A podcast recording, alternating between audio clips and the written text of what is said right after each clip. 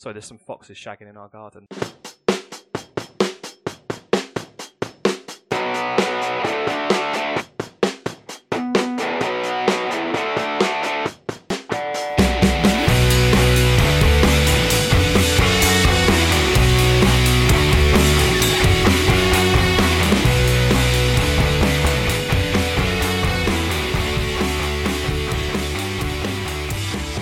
Hello, and welcome to episode 34 of the Floorhammer podcast, the light take on the grim dark. I'm Rich O'Keefe, and I'm joined by the man who has followed in Abaddon's footsteps by saying, Sure, why not have another go? It's Tim Coulson. Always one more go. Always one more go. How many 13 did he get up to? I, it's- there is- I think it was just one long 13.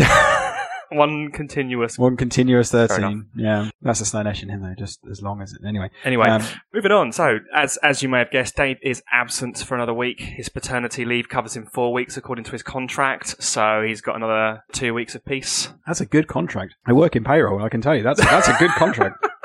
So he's hoping to be back by the next show. So Tim has kindly stepped in after our fun times last time. It was fun. Thank you for having me. Yeah, thanks for coming back again, Tim. So let's get Dave's favourite bit out of the way. As always, you can Excuses. find.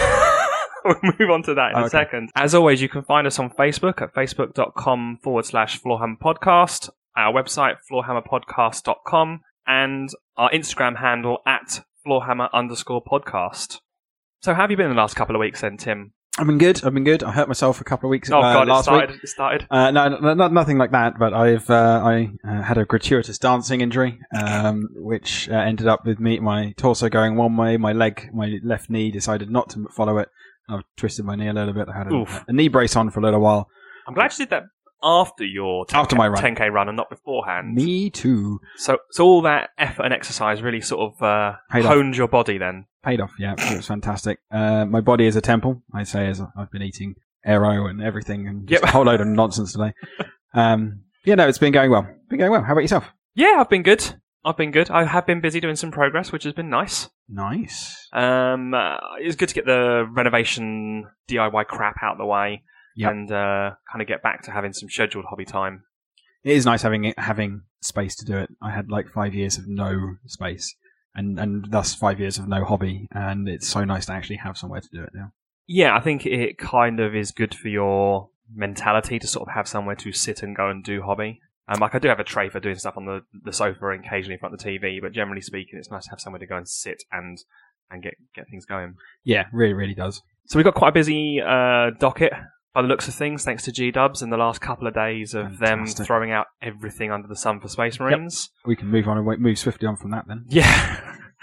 Best episode to have you on for, Tim, when it's Imperium, Imperium, Imperium. Yeah, Uh, we've got a topic to chat through, which will be interesting. Yep. And going to round it off with some hobby tips. as always, loving it. So, update from Dave. He is doing quite well. I went to see him last week for a quick visit and meet the little one. It was very Ah. good. How's his hobby progress coming on?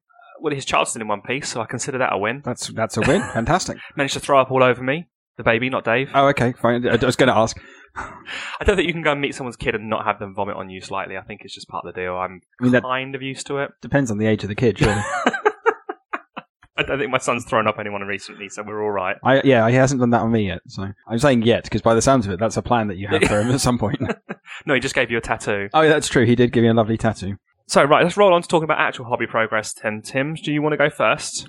Uh, sure. So I've hurt my leg, and uh, um, no, so I haven't actually had much in the way of hobby progress. I've got a little bit done. So this week I spent a good portion of it up in Manchester with work, so I haven't had a Oh, chance. the old work, t- work travel. You've, The been old reading, work you've travel. been reading Dave's guide on how to get out of doing hobby. I haven't you? have, however, however, because you know, I mean, I did, a, I did, I went up uh, to Manchester. There's a great um, shop nearby um, where I stay called Elements uh, Element War Games or the Element War Games. So, Oh, uh, yeah, cool. Yeah, Yep. really good, really nice hobby centre up there. Um, and so I pl- I went up there and played some magic. Um, Okay. but uh, Your because other, your other expensive. my other vice. my other expense. Um, however, I can't do that every night. So on the other nights that I was there, I took up some models, and I whilst I can't I couldn't really do much in the way of painting. I've done some making, so I've assembled Ooh. my third and final current final squad of uh, Cabalite Warriors This is for the new.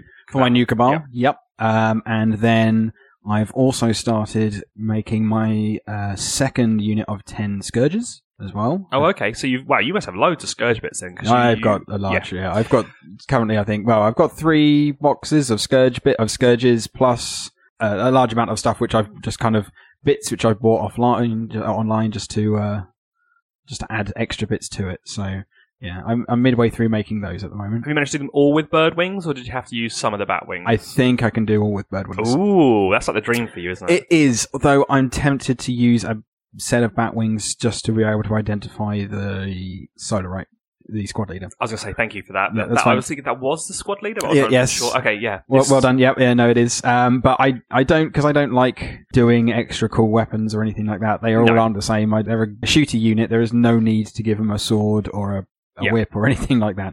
So I figure if I can do something that's just just a little bit different, just to highlight the difference. Um, unfortunately, my first squad was back in the day when you didn't have to have a solarite, so I didn't. It wasn't worth the points, so I didn't. Now the only way I've got of uh, differentiating it is with a, uh, uh, an Eldar head on its base. So Okay. um, That's something. it's something at least. It's something at least. But yeah, now this way, I'm gonna. I think I might just do something just to add a little bit of a little, make it a little more obvious which is which. I do like that in eighth now you get all those command upgrades, so to speak, from the days gone uh, for free. You don't have to pay a, Yeah. a tax for them because some units you just were like, oh, I'm just not going to bother. But you had these cool bits in the box that you wanted to use, but then you wouldn't do it because it just wasn't worth it.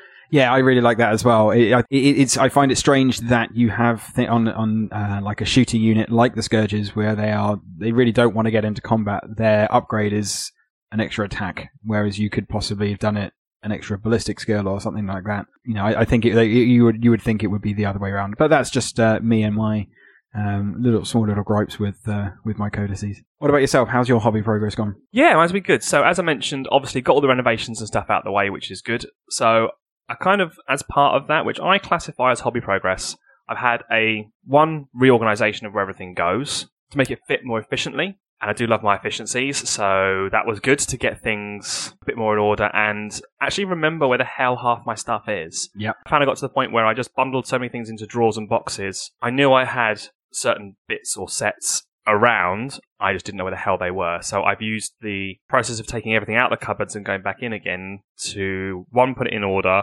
and two, actually get rid of some stuff that I don't need. That's So- fair. A hobby purge is always good. I had a hobby purge when I was uh, when I moved house, and I had to. uh, It was about five years ago, and got rid of everything, every, every Ooh. extraneous thing. So I lost all. Well, I say lost, but all, all of my bits and everything like that went, which is why uh, part of the reason I've had no hobby for the. la- I didn't have a hobby for five years as well. That is quite extreme. I mean, I didn't get rid of anything on that scale. I mean, my wife would like me to, but I didn't. Uh, yeah, so I mean, I sold a load of stuff. I had things like so from back in the day, my Space Marines from fifth edition. I had five rhinos because you just had everything mechanized back then. Um, now, no one's going to spend what's five rhinos is 350 points.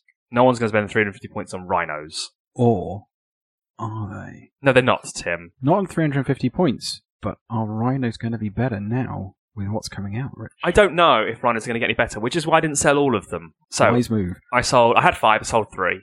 Um, I kept one that I'd actually painted in my new color scheme and transferred across to the new scheme, and I kept one that has all the Forge World bits on it. Nice. So it's like the Ultramarine doors and the Yeah. Eagle back ramp and all that. all the jazz. stuff that made it look cool that when we were slightly ha- younger and had a little bit more disposable income we Yes. go yeah, oh, yeah let's just do that yeah Yeah, well, that was it was for the command rhino, okay, yeah, so yeah. to speak. Um, so it had all the all the upgrades, but yeah, I wasn't going to do it on all five of them. Screw that. Um, so I kept that one because I didn't want to sell that on and got rid of the others and a whole load of extra stuff that I had that I knew I was never going to get round to. Like I had the Plague Marines where I bought the big box of conquest stuff off eBay. Yep.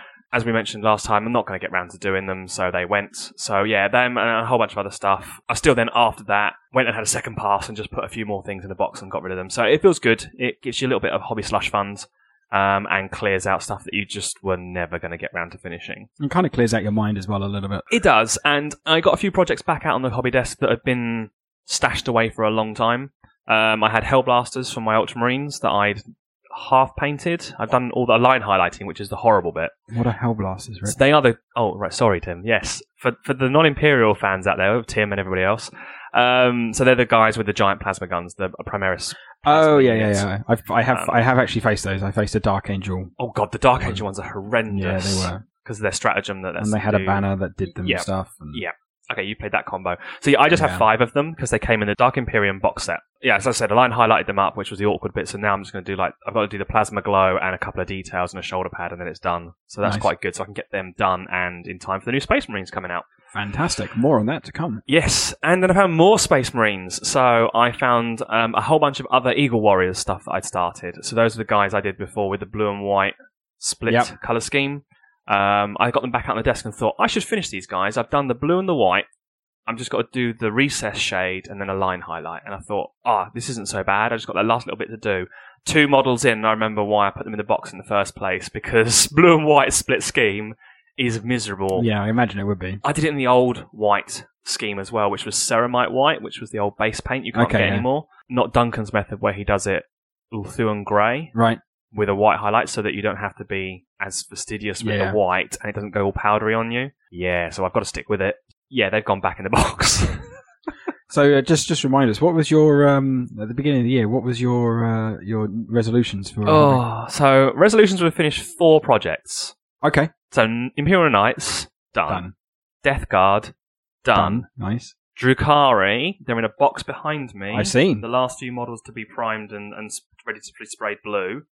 So that's on the way, and then orcs, which I think orcs might fall off the wagon by the end of the year. To be honest with you, Now, do you have another? Well, let's face it. I actually think you could say the renovation of your uh, room is a project still. it is, but it wasn't on my to-do list, so to speak. So I'd still count that as a Uh. project done. So you're just down to you know, and as your co-host now, I think it counts. no, you're way more supportive than Dave, mainly because I berate him about his poor hobby excuses. That's probably why. yeah, I, I don't set myself. T- if I don't set goals, I can't. mi- I can't. Uh, I can't miss them. That's my aim for for my hobby. Is that what you put in your mid-year review at work? And end of year and and all of them. any review I have, yeah. I have also, I've just remembered, I have also been doing some, uh, painting some uh, power armor myself, actually.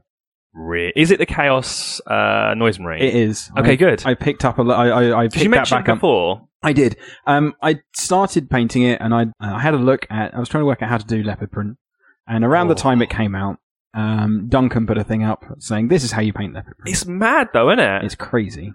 Um, I looked at that and went, oh, I can, that's, that seems really quite easy. I didn't have all the colors for it, but I was like, ah, these, these will be good enough.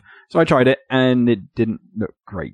I wasn't Okay. happy with it. So I then realized why. And because leopard print is actually essentially, it, when you're painting it, like a browny yellow.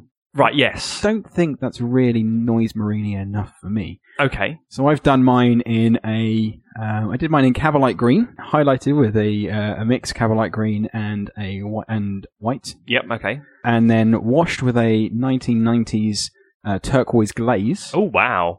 And then over that, I've done, and I've only done on one leg so far, but I've done black and pink spots, Oh, my good lord. essentially copying the color scheme from a uh, a shirt, a, a work shirt that my wife has. Really? Yep. Uh, the only thing that's missing is a little bit of yellow, so I'm just going to add a couple of yellow spots onto it as well. And I think that I think that is going to be suitably noise marini and slaneshi enough for me to do on both. Um, I want to say they're greaves. The ones are on your shins. Yes. Greaves, fantastic. I know my armor. I played Skyrim. I know that it's Greaves. that's that's where my armor knowledge comes from, Tim. I played a mage. I didn't worry about wearing armor. oh, in- yes, screw in that. there.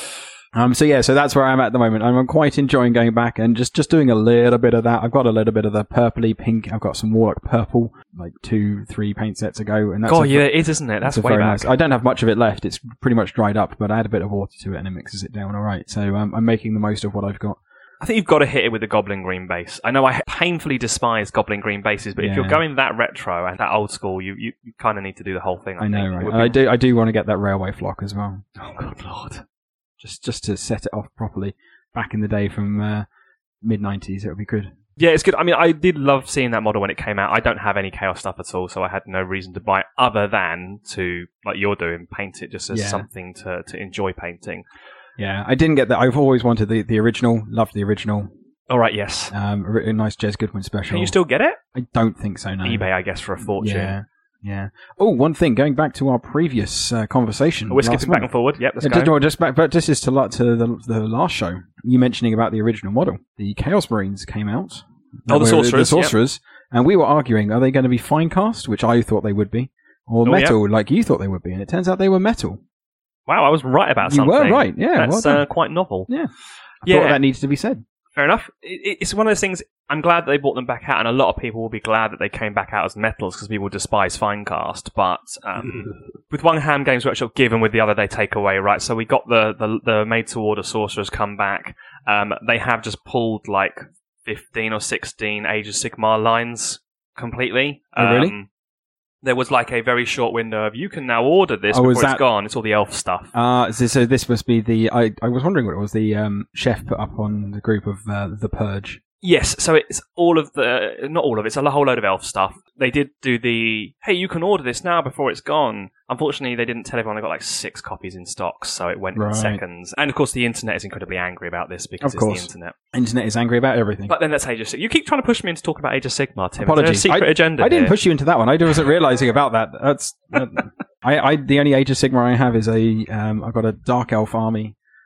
Noticing a theme with mine with my armies here, but I have a Pointy Dark ears Elf and army. Really angry. Yeah, exactly, and um, they're all on square bases still. keep them on square bases, mate. I Just, will. just, just, just to trigger those people who can't Yep. handle it. And yet more hobby progress. I mentioned last time my Primaris force for the contrast paint uh, You did. rundown and, and, and almost time trial, see how quickly I can do it. I started putting together the last few bits of the intercessors. So these They're are. the flying ones. no, you'd think so. Damn it! That's the inceptors so close. or the suppressors, depending whether they have the two bolt storm, even though I don't know their weapons now, the, the, the, the miniature heavy bolters or Right. the autocannon. Right. Okay. So I'm going to take my second shot. Intercessors are going to be Primera's version of the normal marine of tactical marines. Yes, that's right. Yeah, Hussar. you got it.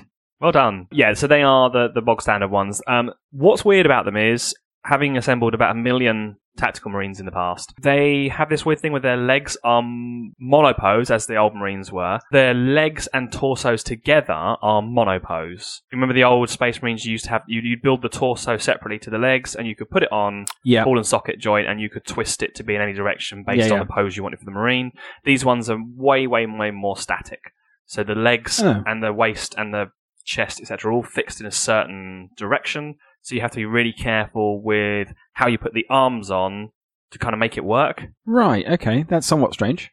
Yeah, I think it's well they've got they've got a lot more detail on them, Okay. and I and like the legs are two parts, so that you have the body of the leg and then you have the greaves as a separate piece that goes on the front. So they're they're, it's, they're a lot more detailed. Okay. Uh, Um, they're just a lot more restricted on the posing. Okay. Fair enough. So that's been interesting. Um, trying to navigate their available weapon options because this is one of the weird ones where they have things like they can have access to a chainsword for the veteran sergeant, but he doesn't have it on the sprue. So Okay. you have to raid your bits box for that one. Fantastic. That's Um, strange, considering that uh, th- they've been doing so much of the if it's not on the model or we don't have a model, you don't Yeah, get it. it really is. That's I mean, somewhat strange. they can have a power fist and a power sword, which doesn't come on the kit, but they come on all the upgrade sprues. So if you buy the Ultramarines upgrade sprue, the Imperial Fist upgrade sprue, etc., they have these options on there. Right. Okay. But then have a chainsword, so you have to raid your bits box for a chainsword. Even kind on of weird. the upgrades, Brew. Not that I got it. Hmm. I mean, I brought the Ultramarines one Okay, from fair before, enough. but it was uh, no no chainsword. So Is um, a, uh Primaris chainsword bigger than a normal marine chainsword? that is a really good question. I don't know because there are none modelled with them. Ah, there we go. We don't need to answer that then. Having said that, they are really nice and easy to put together. So Nice. there's less like waiting for the waste to dry and then finding that two minutes later you've turned around and they've sort of slumped over so they look like they're sitting down and all that Yeah. nonsense. So maybe there is a reason why they have taken that away. Just that you lose a little bit of posability. That's the only Yeah. downside. And last but not least, I, as part of the reorg, so to speak, I also put a whole load more stuff in magnetic storage boxes after we talked about them last time. nice. Um, I had the mega sized one for my um, Great Unclean one to fit in. Fantastic. Uh, half the box was wasted, so I put a little miniature shelf in Ooh. so I can get two layers. Nice. Uh, and just put magnets on the bottom of the shelf so it sticks to the metal plate, and then Ooh. the models stick to that. How did you get um, the um, the magnet? How did you put the shelf? Just stick magnets to the side, or It's literally four legs on the bottom of a piece of plastic okay, card. yeah, yeah. um, and those legs have magnets on the bottom. So you can take the stuff off Interesting. that and then take the shelf out and get to what's underneath. Interesting. So yeah, I've uh, it just meant that I could get it all packed away a lot more tidier Yeah. and um, not have loads of random shit laying around, which was getting a bit of an issue. A lot more tidier. It's bad English. Thank you, Tim. A lot tidier, or a lot more tidy. No, I'm going with a lot more tidier. Okay. Speaking on cleaning things up, let's go on to talking about GW's releases. Right, so it's Monday. That means it's Battle Sisters Bulletin time. It is like half an hour before we start. Yep. it's the quick catch up. What are we going to talk about in the next half an hour? Yep. I'm liking what they've showed so far. That Canon S model. That was that was that was the release today. Yep. There's a lot of character in that model. Like they packed in so much character. She's looking. She looks wise. No, wizened is probably the wrong word, but she looks like a veteran. Yes. She looks like an old nun, yes, she almost. does. and at the same time looks like, yeah, I'm gonna smack you in with with my large rod of faith. What, what is that thing? I don't know. Uh, I I think it's going to be a, like a. No, it's not a mitre. That's a hat, right? So it'll That's be a the- hat, yeah, yeah. that's so a it'll be a set. So it's probably going to be a scepter of some Scepter? kind. They yeah, they do like their like going from the kind of religious things that they kind of that they have before. It is much of a. They do like their scepters and that kind of a thing. A bit like the um, not the Rosarius. What's the Cro- Crozius? Croesus Arcanum. that's Croesus the- yeah, Arcanum, it's, which a is a weapon space and a marine. religious signal. And I suspect Sigil. it's probably going to be something similar to that. Okay, yeah, makes Maybe. sense. Plus, she's also got a sword that looks. And yeah, Pretty the fact she's interesting. just posing with the sword, Yeah, just sword point out, and it's a big, big sword, big ass sword, almost as big as her. Yeah. And then a bionic leg, which is looking lovely. yeah. I was really impressed because I did, totally didn't notice at first when they show you the model. No, think it wasn't they- until you went down because it just the the angle of it you wouldn't notice. I think it. they've deliberately done it like that, so it's kind of Yeah. hiding. And then ooh, also, she's got a bionic leg, but it's like the most ludicrously nicely sculpted, filigreed bionic leg that they've done. Yeah, it was as they said. I think they said it's but as befits her station. It's ergonomic. Nice, nice. And I like that it, she still has a sister's boot, so to speak, on the bottom of the bionic leg because the marine ones, if they had their whole leg replaced, they tend to have like the claw foot, don't they? Or they, they- yeah, they like kinda those make it- small, like dreadfort, uh, dreadfort, dreadnought feet. Yes, so they've gone. They've kind of stuck with a slightly more refined aesthetic. Yeah, which as befit as befits befits a nice lady of the cloth. Yeah, so I'm really impressed with it, and I like that they're giving us the models now.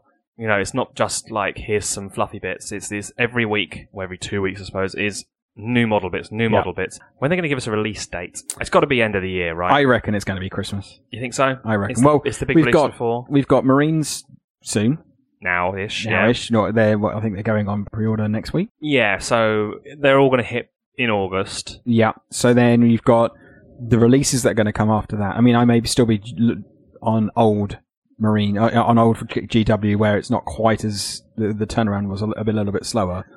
I mean, we had October. Are we going to have November? Oh, November. Is that going to be a thing? November. Yeah, that could be. November would be interesting.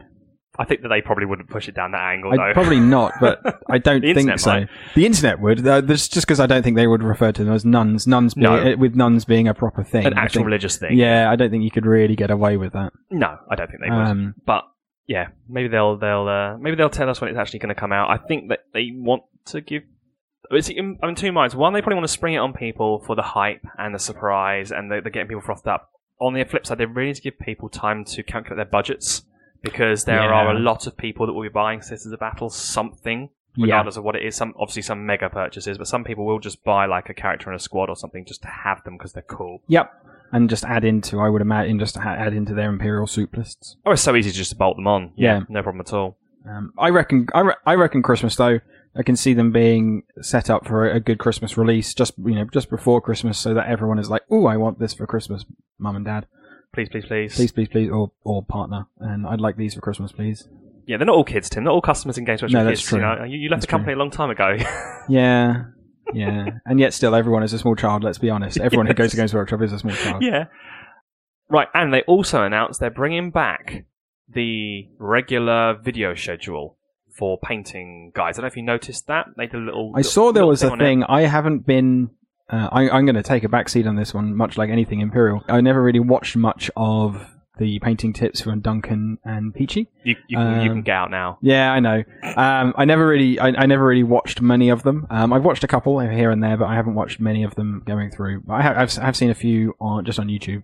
So what they're doing is they're bringing back the daily tips. I- I'll forgive I'll forgive you on that one, Tim. They're going to do Monday to Thursday is going to be like battle ready painting. So this is basically going to be how to do all your basics like armor, cloth, fur, hair, all that sort of thing, and how to paint a model or a scheme in a battle ready format, which will include both the base shade highlight and contrast process. Oh, nice. And then Friday is going to be something that's a bit more fancy. So a fancy technique or like a really unusual color scheme and how to apply it. Um, so they're going to do that. They're going to, they're going to do it like that. So basic stuff in the week, and then just before the weekend hits, something fancy. Nice. So yeah, it'd be interesting to see it come back. Um, I have missed them doing it. Um, I was quite an avid watcher of them, and every day they come out, you, you just most of the time it's stuff you already know, but it just kind of reminds you, oh, this does exist. Yeah. Uh, and then every now and then you pick up like a real gem on how to do something Like gems. like gems. Very good. Um, in a simple way. So, That's good. and one last other release that they talked about. There's a lot coming out. Yeah. Aeronautica Imperialis is back.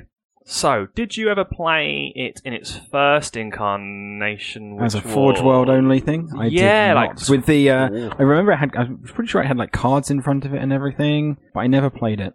So the first incarnation was yeah, Forge World only, because everything was resin. Um, you had them on these little special hexagonal flight stands that had a their thrust, which was their no, Forward hold on, speed? it was their no, it wasn't their thrust. The thrust was how they changed. It was their airspeed and their height, Right. their height level, because you flow at different Okay. alt- yeah. Yes. altitudes. yeah, yeah, that's the word I'm different looking alti- for. okay, yeah. altitudes. And yeah, you had the maneuver cards, which is what you're talking about, that you put in front of the plane to execute a maneuver, and you would secretly note down what each plane was going to do that round, as you kind of like dog fighting with your Yeah. opponent. And you'd execute the maneuver, and you had to be at certain speeds or altitudes to be able to execute certain maneuvers, so you didn't crash into the ground or go up too high and stall. All very technical Nice. very quite complicated actually to play out. And because it used a card, like the direction wasn't really lined up very well. Right. And I, they've massively moved away from that now. It's now a board that you move on, and the maneuvers make you move a certain number of hexes and pivot in different directions depending on what maneuver you execute. I think they moved away from the templates because they're basically X Wing copied them. Right. I think they came out with Aeronautica first because it was like 12 years ago or Yeah. something ridiculous. I think it was still whilst I was working, maybe. Yeah, probably. Yeah. Like so, it'd be 2010, maybe not 2010, 2005, six, maybe. Yeah, so it's, it's a long time back. Um, with the prevalence of X Wing, well, I assume X Wing's still prevalent. I quit after they changed editions. Um, I believe it is. I've got a, a fellow, a colleague who I roleplay with, and he does tournaments and stuff. Okay, cool. still. So it's, it's still it's still popular. They have these maneuver templates, so they're kind of moving away from that and moving to a more of a board gamey approach. But it looks interesting. The models look freaking cool. They look imperially rich. Let's be fair. They have orc ones, Tim. They have they, they showed the orc fighters and bombers. Where are the sleek lines? Soon there will be. Do you used to have orcs for um, Battlefleet Gothic, didn't you? I did, yeah. That was just because GW we had like a whole a whole orc fleet in the back of Oh, right, uh, okay, I see how GW this works. stains, and then It, yeah, got, it grew legs and walked. it grew legs and walked. Fair enough. We'll put it that way because you know you don't want to incriminate yourself. For what? exactly. Eldar vehicles will be coming because it's Imperial versus Orcs, but they did Eldar before, and they did Eldar Tau, Eldar Tau Imperial Orcs. Chaos. I had a couple Yeah. of ships, um, so they'll all come out with them in plastic, obviously, um, and they look really sweet. But uh, yeah, obviously not up, not up your uh, alley. Not- But not up my alley, no. I won't be buying it. But I think it's freaking cool. Yeah, there's a load of stuff. I mean, there's just loads of stuff like that. Well, There- Depths Titanicus is the same. yeah, right? I like. I've seen the, the new Titans have been released as well, and they look so cool. they they they just looks lovely. Again, they're not really sleek enough for me, but they look lovely, and it's just I'm not going to buy it, but I'll, I'll quite happily look at it and go. "Ooh." you can appreciate it. I for can. What it is. I can, yeah. Right, enough stalling. Let's pull off the band aid and make Tim talk about Space Marines. So, I have noticed there is some new Ceramite coming out. Yes, there is. And it's all blue. Right up your right up your alley. It's not all Rich. blue. Khan wears white. Oh, that's true. He does wear white. that's the White Scars one, right? It is very good. Should we? Well, you've read some of the Horus Heresy books, right? I yeah, so I I read up to I want to say I read I think I read up to like number 30 or something. It was the one with the salamanders. Uh, it was a Nick Kime one. I started reading it and I just couldn't get into it. And I don't know if it was Nick Kime or I just don't know if it was the salamanders and I and um, Iron Hands and the two of them together. I just found I just they're all moany and I mean, they're, oh woe is me, we've lost our Primarch. Wah wah wah. it's, it's a little bit too you know goth for my tastes. Really? That's rich. No, no, it- it- that- it's uh, no. i- If we were, if, if they were true goths, they I don't know, they'd be down with chaos at that point, drinking. I think so, Drinking definitely. wine and everything, not being all sultry and So you got a lot further into Horus Heresy than I did. Actually, I don't know when I quit, like book twelve or something. Like that. Right. It just got a bit too much. So yes, the new Space Marines that are coming. It's uh, we kind of guessed that it was going to be coming a while ago. I think Mhm. people know it's needed because they are the poster boys of 40k, and currently they play like utter crap. Yep. I find it amusing that um, they've released Khan has been Primarisicized. I don't know what the actual process is called. uh, he but- has he's gone through the route. He's gone through the Primaris Rubicon. Wow, so you do know things about Imperium. I read the uh, community updates.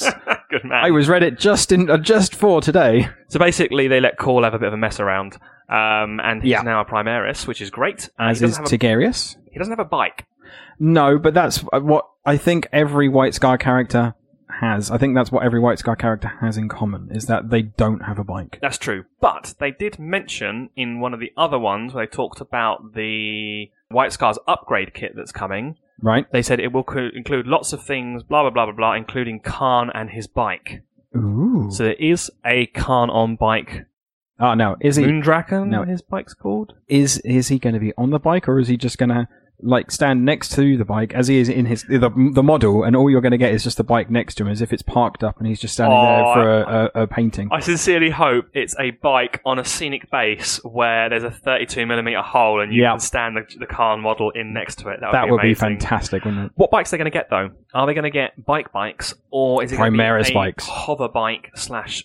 I don't think they're going to get jet bikes like the custodians get, but I can imagine them with a hover bikes. Our friend Dave was musing maybe with kind of like the repulsor plates that you get on the bottom. to help yeah it i float. can see that with the repulsor technology that they now have which i s- still don't like i still think that all imperial technology should be on the ground they've lost that now but anyway that that's me and land speeders. um yeah well yeah i forgot about land speeders Remember the, the original land speeder was basically two garden chairs and a yeah uh, just yeah on a jet engine. I love that. I, I love hate that it model, so much. and it's so ti- it's so tiny. It's fantastic. Um, but yeah, no, I, I can see some. Um, if not jet bikes like the custodians, they certainly wouldn't be as big. Like the uh, Yeah. they're, they're not going to be heresy jet bikes, which No. I think, which from what I've seen, is what essentially the custodians one is. Very much, yeah. I can see newer repulsor bikes. That Yeah, would that'd be be, cool. interesting. I still don't 100% believe in it, but that's uh, that's me, and you know, I feel that all hover technology should be the purview of the Elder. Ah, There we go. Typical Xenos response, man. Yeah. Let's not let's not turn this into basically Reddit on the air. Uh, so yeah, so that, that's what I think. So I think yeah, I, I think a hover bike. I can see him on a. But then he's always had. mo- Was it Moondraken or Moonkraken or Moon Moondraken, I think Moon- it is, but I Moon- don't really care for the White Scars, but I think it's It does Moondraken. sound like some form of My Little Pony name. Really? My friend thinks all My Little Pony names sound like strippers. I can see Moondraken being a you know I've Uh, watched a lot of My Little Pony. the and it doesn't dark quite mil- the click for me. dark millennial. You know, it's the Version- look- okay, right. yeah dark millennial version of My Little Pony. Um, but yeah, I, I if, if he if that's the same bike and his bike w- had wheels beforehand, I can't see him going. Yes, this is my prized um, artifact of yore that's you know handed down through the chapter for God knows how long. Please remove all of its wheels and give it uh, uh, repressor re- repressor Repulsor? repulsor plates. I don't know. We have to wait and see. He's, he's been Yeah. primarisized, though, so who knows? He has yes. As has Tigurius. Tiggy has indeed. Yep. Good old Tiggy. Although he looks somewhat smaller now. I don't know what it was. Maybe that's just me. Didn't he have a ludicrous, like, He did have a huge, great stuff big on his armor and um, psychic hood. Psychic Hood, that's the word I'm looking for. He's been primarisized. What other characters are going to get primarisized? We don't know. I'm I'm assuming they're going to do one from every chapter, right? So like Vulcan Heston will get one. I would imagine so. Now that because let, let's face it, the Ultramarines, no one likes them. None of the other chapters like them. So Nobody when likes when them, Mar- except- when Marnius Calgar did it, and everyone's like, "Oh god, he's done it. We can't be seen to be left behind here." So now all of them are going to be we doing didn't it at pan some out very point. well for Marnius Calgar, did it? I mean, he died, but then all of them have to.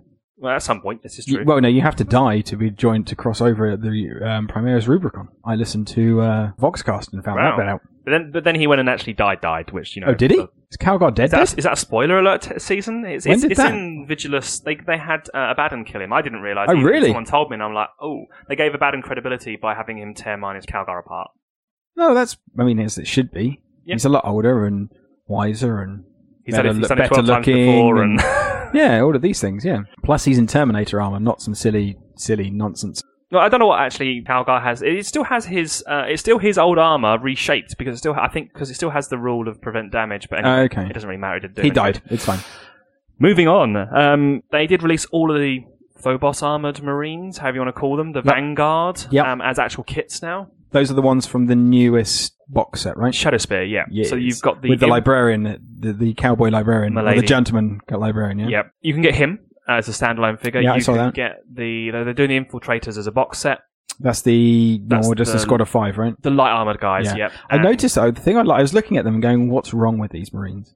And I realised it's because they've only got one shoulder pad. They've got a, they've got a mini shoulder pad on the other side. Yes. Yeah, I think yeah, it looked really really weird, and it took me ages to work out what was off with it until I noticed that. that and all the antennas poking off of them, which are going to get snapped off in the first five minutes of gameplay. Well, yes, Um, but they're out, and as are the eliminators. I want to say that's the sniper executions eliminators. yes. One of those things that begins with an E that means to get rid of. Those are the snipers. So you get three in a box, Yes. but they are quite dramatic Powerful. posing compared to the Shadow Spear ones. They, they are very different. I do like the fact I hadn't noticed this before up until I saw the photo of it.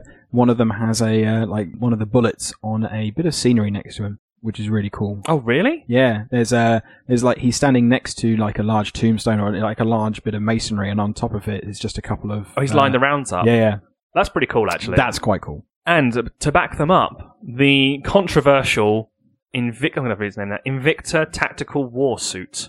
So this is the one that some people have said looks like a cowboy. Yes, because it's gunslinging from its hip, which I think looks freaking cool. But I carry quite on. like that. It's got a heavy. yeah, It's got a gunslinging a heavy bolter. Yep. The pose of the whole model, I, it, it doesn't look too bad. The pilot, on the other hand, just looks so cramped. stationary Why has he got a roll cage? because you've got to protect health and safety. Rich, come on, keep up. What's a roll cage going to do? Stop him falling out. Oh dear, no, because he couldn't strap him in. Anyway, I He's heavy, Rich. That's, yeah, it's going to be his straps are going to be hard to you know keep him inside. that's fair enough. I think the model looks cool. I know people are upset about it, but I think we just go with the same thing as usual. If you don't like it, don't buy it. Yeah, exactly. Everybody And else is people great. can convert it up and everything. There are some cool, like I like some of the things about. it. I really do like the fact that it's gone gunslinging. They're going more that way. I like the fact that it's essentially a, a dreadnought, but instead of someone who's died, it's an, an alive one. That's quite a cool little Yep. twist on it. I find this the gun that the guns that are on the other on the other side on the in the right hand, which are this these tiny, which are very thin barreled. They just look a little strange to me. So they look like some kind of stubber variant. Yeah. And I was having this discussion with my brother-in-law. Uh, He's very upset that Space Marines, well, Primaris Space Marines, have inherited the stubber as a weapon because it was very much an imperial. The heavy stubber was always an Imperial Guard weapon. Yeah. It was like you know a 50 cal or whatever is the equivalent of. Now Primaris get it 'cause it's all over their vehicles, and now this guy's got like five of them hanging off him. But They do have better bolt guns than normal Marines. yeah, and these these are they have a weird thing where they have the Iron Hail heavy stubber, which is a better heavy stubber, and a normal heavy stubber, and the Icarus pattern heavy stubber, which shoots at flying things. It gets very confusing. Okay. but I think it's fantastic. cool. Yeah, they do look a little anemic compared to the heavy bolter that he's hip slinging, but um, overall, I think the model looks really really cool. Yeah. and uh, it pains me to give Dave credit because he called it as like a lightweight scouting dreadnought armor thing ages ago from the blurry pictures on. Yeah. Uh, the lieutenant cast or whatever it was.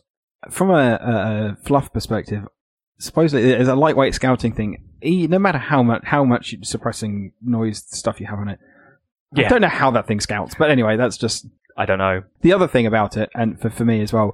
I look at it and I realize what it. I was trying to work out there was something about it. I reckon that it kind of looks like a rock. Which is then just transformed into a robot. If you look at it, kind of all the plates and all the arms, it just kind of looks like it's just kind you of can fold up. Yeah, yeah, yeah, just fold it up and just uh, it's just kind of shrunk down, and then you know, and maybe that's how it's done. You just Maybe that's thro- how it's deployed, Tim. yeah, just thrown out of the thing, rolled down, and then once it gets, it just kind of rights itself and pops itself up and trundles along. I've seen it compared to the powerlifter from Aliens. Yeah, I've seen it compared to. I think that's the roll cage.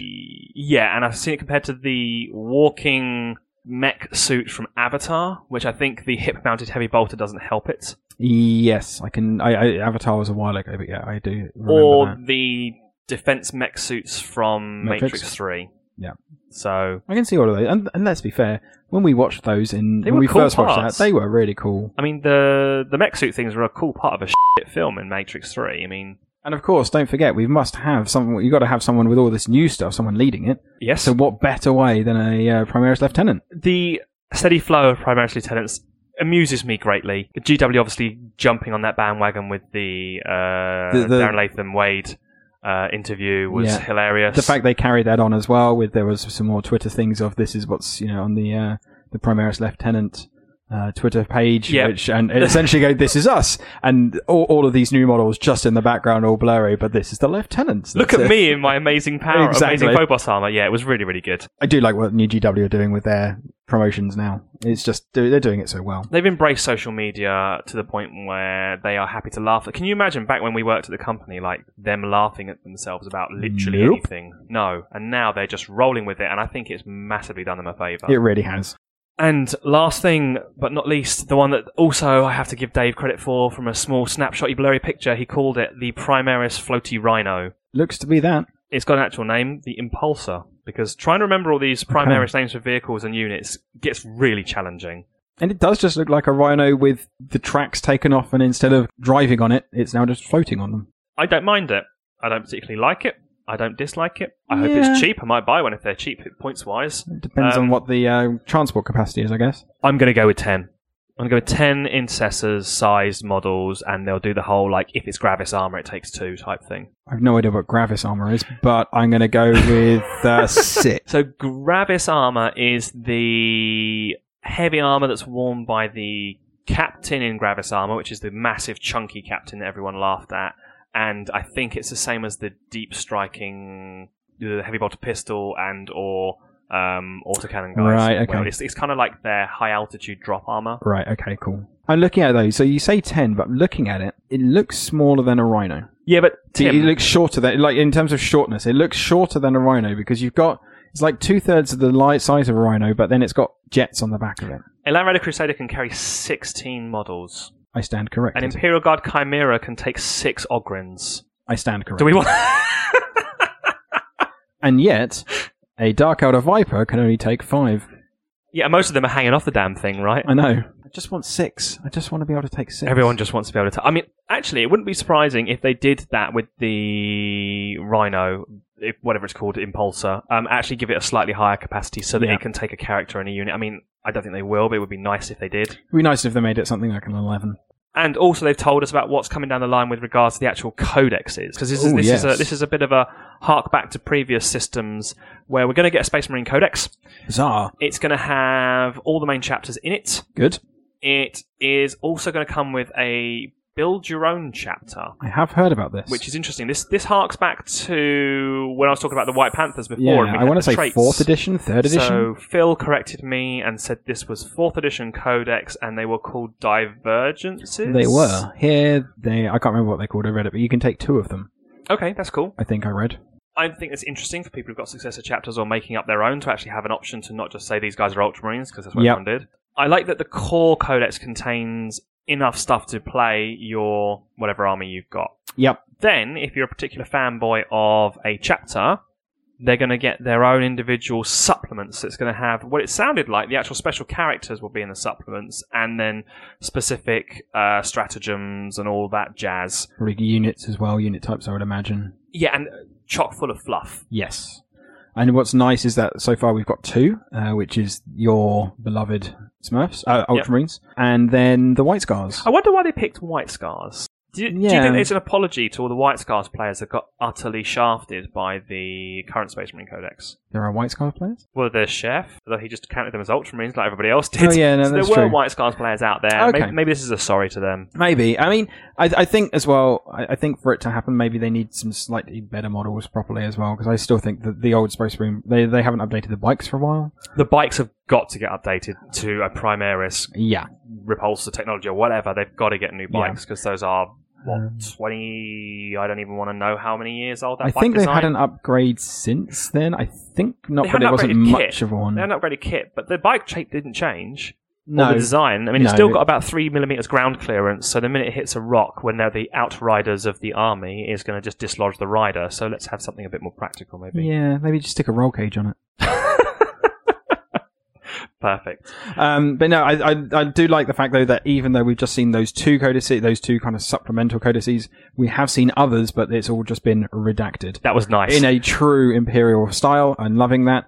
Um, they have said that then I think I think from what I read correctly, the main other other the other f- three chapters, the main chapters that we've got, which are the wolves, the dark angels, and the blood angels, are not getting them. No, they will have this. They will have their own codecs They've got through yeah, and through. but they are getting a downloadable PDF, which is getting a free PDF, which is going to give them all of the the new rules that all Marines are going to have, including the Heretic Astartes, which is nice. oh right, so that's all quite the, nice. the the shock assault rule, which every which all uh, all Marines have, which includes Space Marine, uh, includes Heretic ones, which is nice. oh, they're giving that to heretics as well. I didn't They realize that have, as well. That's yeah. nice. So that's included. So that's they shall know no fear, the bolter discipline, and the new assault rule where they get an extra attack if they charge. Um, but yeah. So, but all, um, all the others are hopefully you'll, you'll you know I say hopefully hopefully you in if you're an imperial person will have all the all your favorite chapters coming soon. Nicely covered for someone who doesn't care for Imperials, Tim. I know, right? Right, rolling on. Shall we talk about our topic we wanted to get into? Let's do that. Right, as is tradition, Tim, this was your idea, so I'm throwing you under the bus to get us started. What what was your concept for a for a topic? So I thought it would be good just to talk about the armies that shaped us most, or some of our favorite armies that we've had. Yep, and then also on building on top of that, we want to talk about uh, like other beyond army experiences in the hobby, kind of that have Yeah. shaped how we approach the hobby. So, do you want to go first? Because we both put the same element on the list at the top. That would be our campaign weekends. Campaign weekends. Gotta love a campaign weekend. Yeah, I mean, Dave and I have talked about them a fair few times on the show. Um, we're always referring to GW run campaign weekends Yep. because we are lucky enough in the UK to be in drivable distance of Warhammer World. Yep, I haven't been to a non GW one. Uh, I haven't done to an, or a non GW tournament either. I haven't done anything really outside of GW. From what I have seen of G, well, from what I've experienced of the GW ones, they do it well. They are all in on the story. They are, and and for me, I do love a like I'm very story driven. I love a good bit of fluff. I love a good bit of uh, background, and just being part of some of that um, well, has been has been fantastic for me. Yeah, and I think it really attending the campaign weekends made me realize that going to events is incredibly fun when it's not a tournament, and that's just because that doesn't float my boat, the competitive nature of it. But an event where a whole bunch of gamers are together, or hobbyists, I should say, are together to play games and have fun has always panned out well because it's kind of like there's a there's a like-mindedness of people that are there. Yeah, and I very much agree with. I, I think everyone, almost everyone who goes to the campaign weekends, is there for the laugh. Is there to have it? Just is there to have a good time uh, in, in a way that some people have a good time by beating people mercilessly, whereas these Yep. ones, I think we are all, no matter what we say, we're all still slightly competitive for that. You know, no one wants to get steamrolled, right? No, but at the same time, we also like going up and taking part, and you know, we will live vicariously through others if other people on our teams are doing well. Yep. Um, we will ru- ruthlessly rip it out of people if other people are not doing well. You know, as is our nature. But all the time, I think we are all having a good time at that.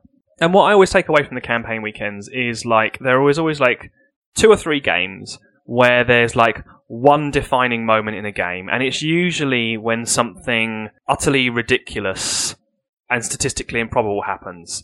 Now that happens in every game system you want to play.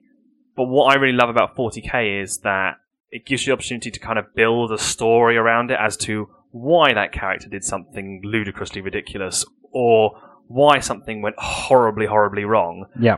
Um, whereas it's you know in other games I find it just you know we play other games and I just find that those moments are great they're there and then they sort of pass with no story built around them but I think it reminded me that the most important part for me is building a story around what happens in the game because those are the bits that you you don't forget I think the great thing about the campaign weekends is that you can that you have the overarching story of the campaign weekend, which Yeah. plays out depending on how each side does.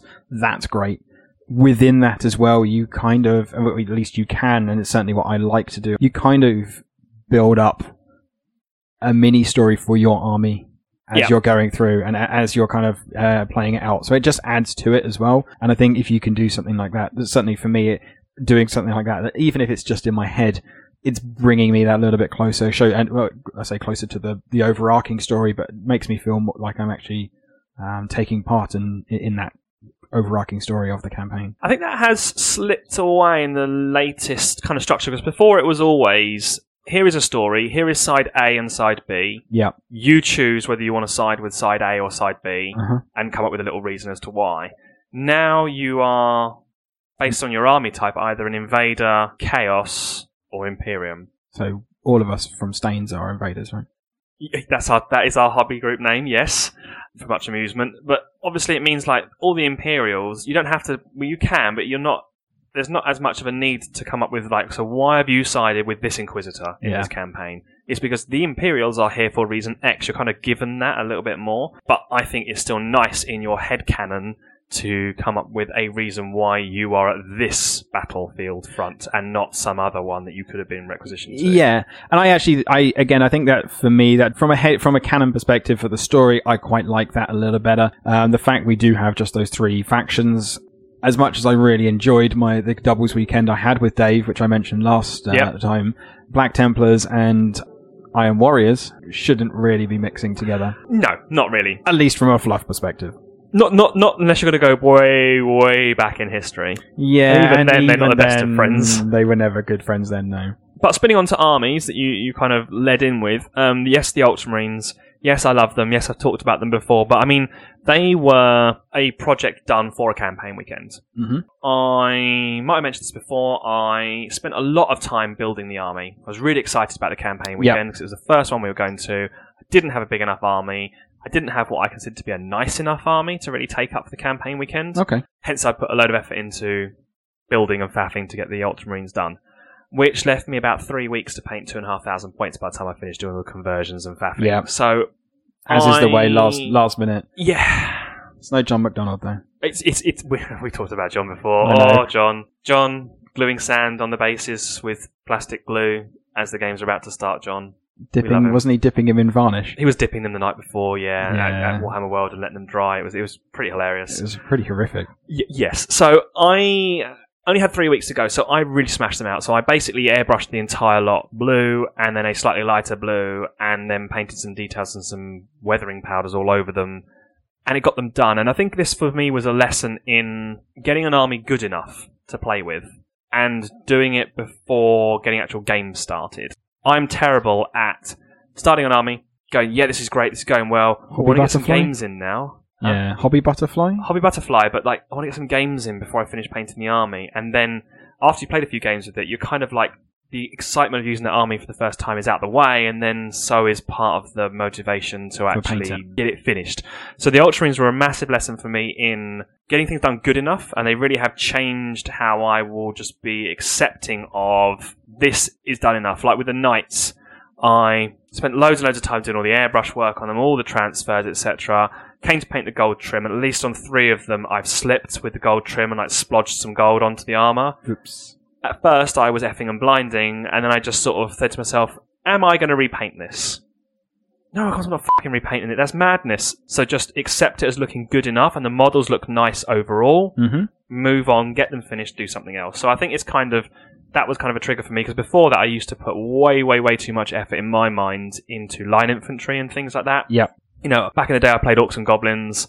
I would I had like three stage highlight on all my goblins, oh and you, back then I mean even more so than now you would just pick them up by the handful. Then you would fail a leadership test and they'd all die, and you just put 30 models back in your case by pouring the tray into the case. good times I've learnt not to do that kind of level of detailing more for my personal preference. Some people still do and they love it and that's fine for them, but for me it's kind of like it was a really wake up moment of I don't need to put that much effort into the average troops. Get them done looking good enough and consistent across the army because the army looked okay from a consistency point of view. They looked good. Yep. Then you pick the model up and you'd be like, "Good God, that looks horrendous." Put it back down the table. Yep. I don't want to go for the horrendous because I was rushing it, but I want them to look good overall. And then you pick them up and people are going, "Yeah, it looks all right," and put it down again. and i Th- think then I'm happy. Then, I, then I'm ready to game. yeah i think that's the best way of doing it i think that's uh, again I, i'm like you i'm like you on that i'm not going to be spending i'm not i'm not a golden demon winner or a gold entrant even i don't feel like an even the, the standard the level of uh, competition nowadays i don't think i could even be able to enter the uh, competition but i know i'm not that good so I, as long as it's look as long as they the army looks um, coherent on the battlefield i think that's the important thing I think your your highlighting's tidier than you give yourself credit for. You put way more effort into like actual line highlighting than I do. That's for sure. Okay.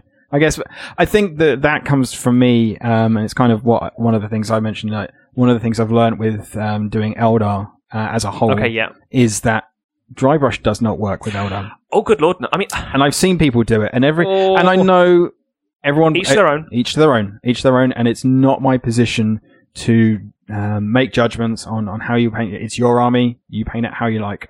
that being said, don't dry brush your don't dry brush your old vehicles, please. It just oh, It's very jarring. It's for such a, smooth- trigger for me. yeah. Yeah. Um, like marine uh, ceramite and everything. Even though it's kind of smooth, it, you know they do got a lot have of those panel round lines. things. There are a lot of lines, but you can still get away with dry brushing it. Yeah. Um, Eldar just shouldn't be like that. At at least for me, Eldar shouldn't be like that. They should be nice and smooth and everything. And so I guess that's kind of why I'm doing. I kind of do a little bit of that, though. I don't do certainly what I've done. I think for me to make my army more battle ready, shall we say, is I don't do as much in the way of um, uh, gradient or gr- gra- you know um, graduating out the lines. I do just do Yeah. quite a stark highlight. I think that works for some. I mean, it depends on which army I've gone for. My new army, the highlight is quite a stark one, but I think it works from a distance. Yes. you look up close. It's not. I wouldn't say it's bad, but it doesn't. You certainly look at it and go, "Wow, that's jarring." So Very few armies, and I've seen a lot of armies at Warhammer World, you know, with the campaigns, Yeah. etc. Beautiful paint armies. Very few armies stand up to scrutinizing them up close. very true. Even the ones where you look at it, you think, "Oh, that looks nice." Usually, you get it at mid level, and you're like, "Oh, actually, I can see transitions between the Mhm. colors." Yeah. and it makes you feel better. Obviously, they are still better than mine by quite a margin. Because all the models that we see put forward towards us when we're buying stuff, etc., are GW's heavy metal painted. Now, Yeah. those guys are masters of painting them to GW's style guide, Yeah. Oh. etc. They're very crisp. They are They are very tidily painted. It's very easy to hold yourself to that standard. standard when, when it's not really necessary. To. No.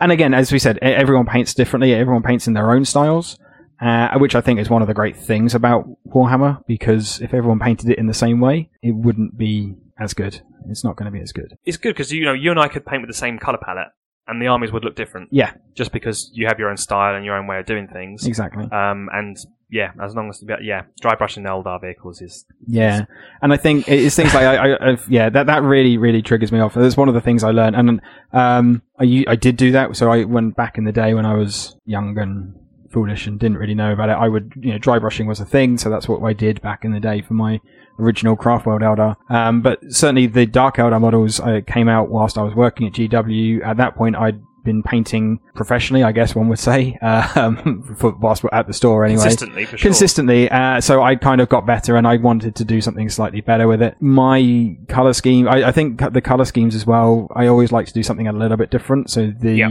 my Dark Elder ones are a little bit more muted than a lot of the others. Uh, you see a lot of them; Yeah. they are quite bright. Mhm. Um, I've looked at the stuff Yeah, on mine are Bathroth blue, so yeah. yeah, um, but even though, even when they're dark color schemes, they are still quite uh, bright. Uh, so the, the highlight is you know quite can often be quite a bright color. Yes, they do do that. Um, and I didn't want to do that certainly for my original Cabal, which I've forgotten how to paint.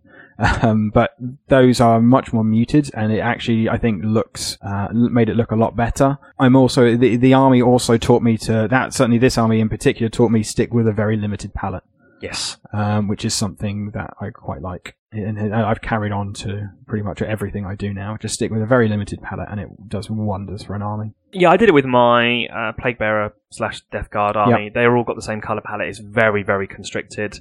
And kind of like with the your Drukhari, actually, where I've done one or two models and I've gone off piste, but still there are elements in there, they, they really show up. Like the Yeah. guy with all the bottles hanging off his back really shows up because there's actual color on that model. I hate that guy. Yeah, I know, right.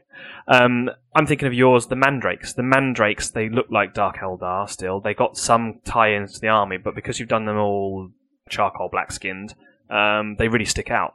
Yeah, and I think that's one of the things certainly about the new with the new cabal with the new rules um, that you can it does allow you to do some new color schemes, which is very nice. Um, you, you can do different with the different cabals, different um, the the mercenaries and everything like that. I actually saw I recently saw a Reddit post um, on the Drukari Reddit um, talking about someone asking how would you do.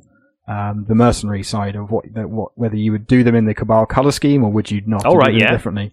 asked me five years ago, ten years ago, whenever they, whenever fifth edition or fourth edition, whenever it Yeah. was that came out, I would have said. I I mean, I did. I, all of my, ar- all of the armies were in the same color scheme, or all of the models were in the same color scheme, even the witches and everything like Hmm. that. Um, now, I wish I hadn't done that. So how the Um, witches stand out just a little bit more. They can have similar colours. but Yeah. have something to- I don't mind the witches so much, but it's things like the incubi and the Right, uh, yeah. scourges, which are they are complete mercenaries, have no ties to anything. Yep. So I, I, I would have liked to have done them a different color, and I think my n- this n- latest scourge squad, when it's complete, I'm going to do more. I think in just a black kind of a neutral cool. one, so they they can appear in either of the That's a good idea. the um, army, either of the cabals, and I think I might, if I can get round to it, or somehow repaint the original ones, I would do that as well. And as we've already reached back into the depths of our gaming memory, i drag up another one. Going back to the Orcs and Goblins, that was an army that I played when I first started playing Fantasy, which was only like a year or two into playing into the hobby. And I distinctly remember a game against Rich, who you mentioned before, who used to work at GW when you did and when I did. And I played a game of my Orcs and Goblins against his dwarves. So I mean, Orcs and Goblins are on the back foot against dwarves because they Yep. have lots of racial bonuses that uh, penalise greenskins Yep. and I knew I was up against it, but you know, I went in thinking, oh well, let's just have a fun game, and I had one of the most fun and memorable games of Warhammer or gaming that I remember. Fantasy, yeah. Fantasy. Um, I would usually put the game in my top ten games Oh, that I nice. played, um, but I got atli- absolutely wrecked at the end of the game. And I think for me that was a massive lesson that yeah, it's nice to win, and you want to try and win, and you should try and play the game as best you can. But at the end of the day, the outcome of the game, if, if it's a narrative outcome and you had a really, really good game, it doesn't matter who wins. I think that was a big kind of drive home for me, and that's why I've, I'm always going on about like it's the narrative first and the winning afterwards. But that's the, the game I take it back to, where I got absolutely trashed and thought, "Oh, this game's going to be awful. I'm going to absolutely hate this game." At the end of the game, I realised that I didn't hate the game and I didn't have an awful time. And yeah, I lost horribly, but we had such a good laugh and good engagement, and there were great moments during the game that it kind of actually made up for that. Yeah, and I I think I, whilst I, I don't have a specific game that ties that I can think where that I first recognised that, um, the one that always takes that back to is um, f again for me that one against Dave with when I was me and Dave against the Space Wolves we're ha- we're being utterly utterly annihilated and we just enjoyed the small little bits and it's the small little things where you know again the narratively speaking of in your head how are you making you know what you're making sense of what's happened Yep. you know space wolf you know is uh, avoiding taking large punishing fire only to trip and break his neck as Yeah. he tries to jump over a uh, a, a, a, uh barricade or whatever um, things like that again and it do, that's the kind of stuff that makes you realize that you don't need to win the game to have a good game No, and I think it's down to the good game. Like games you lose because your opponent outplays you, or because it was a rough matchup, or whatever, or, or, or what, what something Yeah. like that, where it's almost like comical. You're Yeah. losing so badly. I think they're easier to handle than the game where the dice are just horribly against you. Yeah. those are the games that, that are hard to handle because one, you're losing, but you're not losing and still having a great game. Yeah. because like every single roll is in your mind going wrong for you. And I think those are the ones that are harder to kind of sit back and enjoy when you're getting absolutely beaten by somebody because their one character's gone on a rampage and killed everything. It's kind of actually funny. yeah Um, when you can't pass an armor save or something like that, and it's just falling apart at scenes, and even your opponent's giving you that sort of "Ugh, I look, I feel bad look. Um, those are the ones that are really hard to manage your way through. Yeah, they are. As part of this, I guess, as well, we're talking about what our favourite parts of the hobby are as well. Yep. Um, and for me, the building and converting, I, I, re- I really just enjoy. There's something that's quite peaceful about line scraping, which I, I quite Really? yeah, I I, would have come around more often, Tim, because I've got a whole box of sprues. no, I'm good. I'm good on that sense. But um, at the same time, I the, for me the idea of I, I have lots of ideas in my head. Yeah. Of what to do? I think oh, I know this would be a really cool thing to do. I don't get the chance to do it as often now due to I'm well, I'm growing a, a, a larger display, a larger bit of bits, but um, just the idea of kit bashing something is Yeah. something that I really enjoy. Um, the last couple of archons I've built have been kit bashed, yes. and there's just a, a nice pleasure in doing something that just looks cool and it's just small minor conversions e- even a small minor conversion where you're changing the angle of an arm is that can dra- just drastic completely drastically change how a model looks Yeah. is uh, it's just unbelievably pleasurable for me it just it just looks so much better and it, there's something quite satisfying about doing that particularly if someone looks at it and goes, "Oh wow, that looks amazing," and you're like, "Yeah, it's actually n- quite simple, but Yeah, and I've heard people say before, like, "Oh, what did you do to convert this model to other people?" Not me, so I'm I'm not so good at that. And someone's been like, "Oh, I just swapped the head and changed this arm, like you say, just just changed the posing ever so slightly." And people are like, "Huh, that made such a big difference." yeah." Um, and that that's the kind of thing that for me I really quite like. and yeah, just just having those standout things where you can take a little bit more time to paint them afterwards as well. The two bits together where you are just converting it up to make it look great, and then um, painting it just make it worthwhile almost.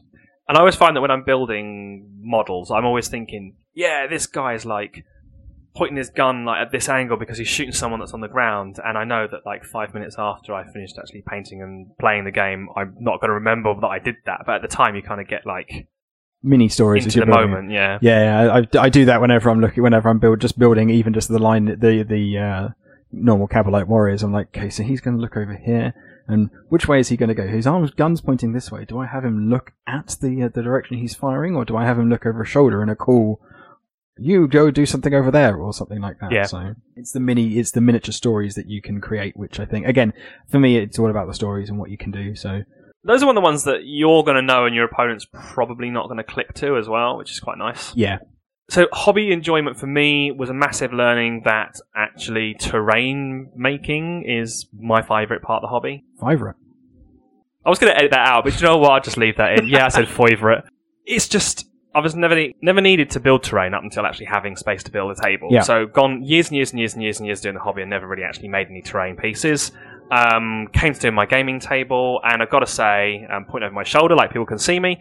It's been the most enjoyable part of doing the hobby. That and doing my board for Armies on Parade kind of taught me that I think that is the bit of the hobby that I like the most. I used to say it was building models, same as you Yep. um, more so than painting. But now I think it's actually doing terrain. I think it's just for me, it's a little bit more liberating that you can be less careful Mhm. with the painting. It's more about the building part that you're, which is the part that I enjoy the most. What I really get frustrated by is doing some cool poses, building the model nicely, and then f***ing up when I paint it because I've been careless with a brush at some point and I've got a highlight somewhere else and I can't fix it 'cause it's going to take forever. With terrain, it's a lot more forgiving because Yeah. you can just put things in the way or you can cover that up with other stuff and you, you can be a little bit more free with it and a little bit more natural with it and kind of get away with a bit more. And so I don't worry about the overall effect of the details because terrain is like if you think a model is like you like we're saying arms arms length looking good is the key terrain is like the next step back from that you want the entire thing to look cohesive and realistic not Yeah. you know you can put some little details and some story moments in there that's cool but you don't have to worry about it as much i think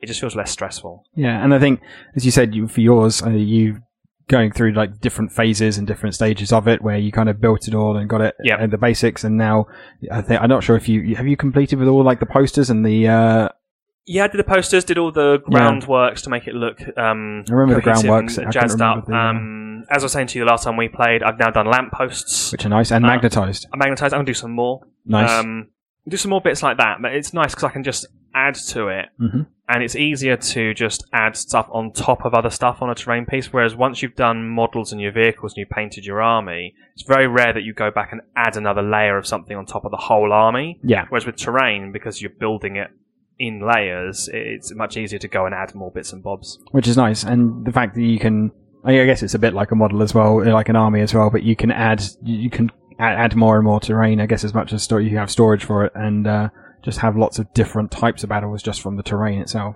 you get a lot of variety out of it if you've got Yeah. enough stuff. Yeah, and you can do story moments. Like I've done like little. Um, on top of some of the buildings, I've done like little barricades of Mhm. sandbags with like a little ammo stash where they've had like s- a, a unit's like held out their last in the building or whatever like that. So you can do those sort of cool things, Which is but, nice, um, yeah. you don't have to go overboard with it. No, but it make it, I think it, it's something like that again just makes it look even better. Right, so as you're our guest and you've already talked about your Drukari a little bit, should we get into doing an Our Army section Let's and, do and- that, and you yeah. can lead us off? So let's not leave the listeners thinking you're uh, a single minded uh, collector, Tim. True. What- I've been talking a lot about the Drukari. haven't yeah, I? so aside from the Dark Eldar, Drukari, what other armies could you, could you tell us about that you've enjoyed um, putting together and painting in the past? as you said, Drukari. Let, let's put those aside. Let's step aside Yep. from that. Eldar is all about where it's from. uh, um, uh, it was the first, ar- as I said last week, it was the first army I started, and um, whilst I set them aside a little bit um, due to a variety of different things, as soon as I want to say fourth edition came out or fifth edition, I can't remember which one. Yep. When they, essentially when they redid all of the aspect warriors, Yes. that was me. I was in 100% at that point because Yes. they were, oh, even now they're still absolutely some of the some of the most best models that GW have done as far as I'm concerned. So yeah, I I, I did I, I came out I did that. Um, I was a little on. I don't want to say beardy because I don't think I was 100% at the time. This is about Right. 15 years ago. Um, but I, I was very much of the uh, school of the school of let's do a farcia and let's have some um, war walkers with um, scatter lasers. So I was Yep. getting a large amount of uh, of uh, certainly at the time getting a large amount of shots. I was very much of the school let's throw as much mud at the wall. I'll go with Yep. mud, family friendly. Uh, as much mud at the wall to see how how well it sticks. So I was have three war walkers with that, with a uh, a Farsi who would guide and then doom someone, Yep. and then you would just have a large amount of death coming your way. They they could uh, reliably wipe out units at the time. I quite enjoyed that. And then I had my own craft world for that. Uh, they were craft world Caladi, again uh, in a lovely grey and red. I remember the color scheme being quite striking because the grey is kind of muted, but then was it red or it was red? Wasn't it? It was red, yeah. Red was kind of like I thought it was orange for some reason. Really popped. Yeah, I tried to do it a little. I tried to make it um, a little bit different so that they did. Um, it was a, s- a kind of a it started off quite dark red, but it had quite. It, I, it did almost go orange in terms of the highlight, All right, uh, yeah. which is probably why you thought that. Um, so I did that, and it worked. Re- uh, for me, I think it really worked. It was a really nice color scheme. The great thing about Eldar, one of the good things I like about Eldar, is that as soon as you start using aspect warriors, Yeah, so I was Ye- going to ask you about. yeah, I, I'm very much of a I- again. I'm, I like my fluff. I don't think aspect warriors should ma- should be painted in the same color as the rest of the uh, craft world. Okay, so they should be completely in their shrine colors Yes. Okay. To an extent, with a bit of with a little bit of a tie-in. I, I didn't do a tie, and I think I may have done like a, like a um, a couple of the um, like loin if they had like a bit of loincloth or a little bit of like I would do it in a grey. Um, but for all intents and purposes, I believe they were still just they just had Mhm. their own color schemes. The one thing I did do, so I did the har- the army on a desert base. It was something slightly different from what I would normally do. And Yep. usually I'm doing it in a nice kind of drab, earthy, grey kind of color with some grass on it. I decided I'd do something different. I wanted to do something slightly different for these guys, and so I did them on a desert base. And the striking scorpions are just gorgeous models, and I Yeah. had to. Again, I was working for them, so I could easily get get someone a little bit cheaper than normal. So I got myself a nice squad of uh, ten striking scorpions. Yes. The problem is, striking scorpions are very much the sneaky, infiltratory. I'm going to appear behind you and surprise you, aha, Yep. kind of thing. Green, Bright which is- green. bright green, uh, which is n- you know it- that's the, the normal color scheme for the scorpions is not something that you tend to associate with um, Stealth. stealth in, in, in yeah in certainly in the desert. Um, so I for, so for them I completely redid it. I did them in, I did them in a bone. I kind of did a, a black undersuit with bone plates, um, kind of going up to a white uh, highlight, and they looked uh, blowing my own. tr- I think I uh, glossed them as I glossed the armor as well to make it look like. wouldn't- I say make it look like a scorpion, but to give it that kind of chitinous Yeah. kind of color, chitinous, Kindness, kindness, I believe it is. my apologies. But to give them that kind of chitinous look. So they ended up, I, I again, I'm, I don't want to blow my own trumpet, but I think they turned out, they were one of my standout units in terms of the, how the Yep. army looked. I think it's okay Um, to say that.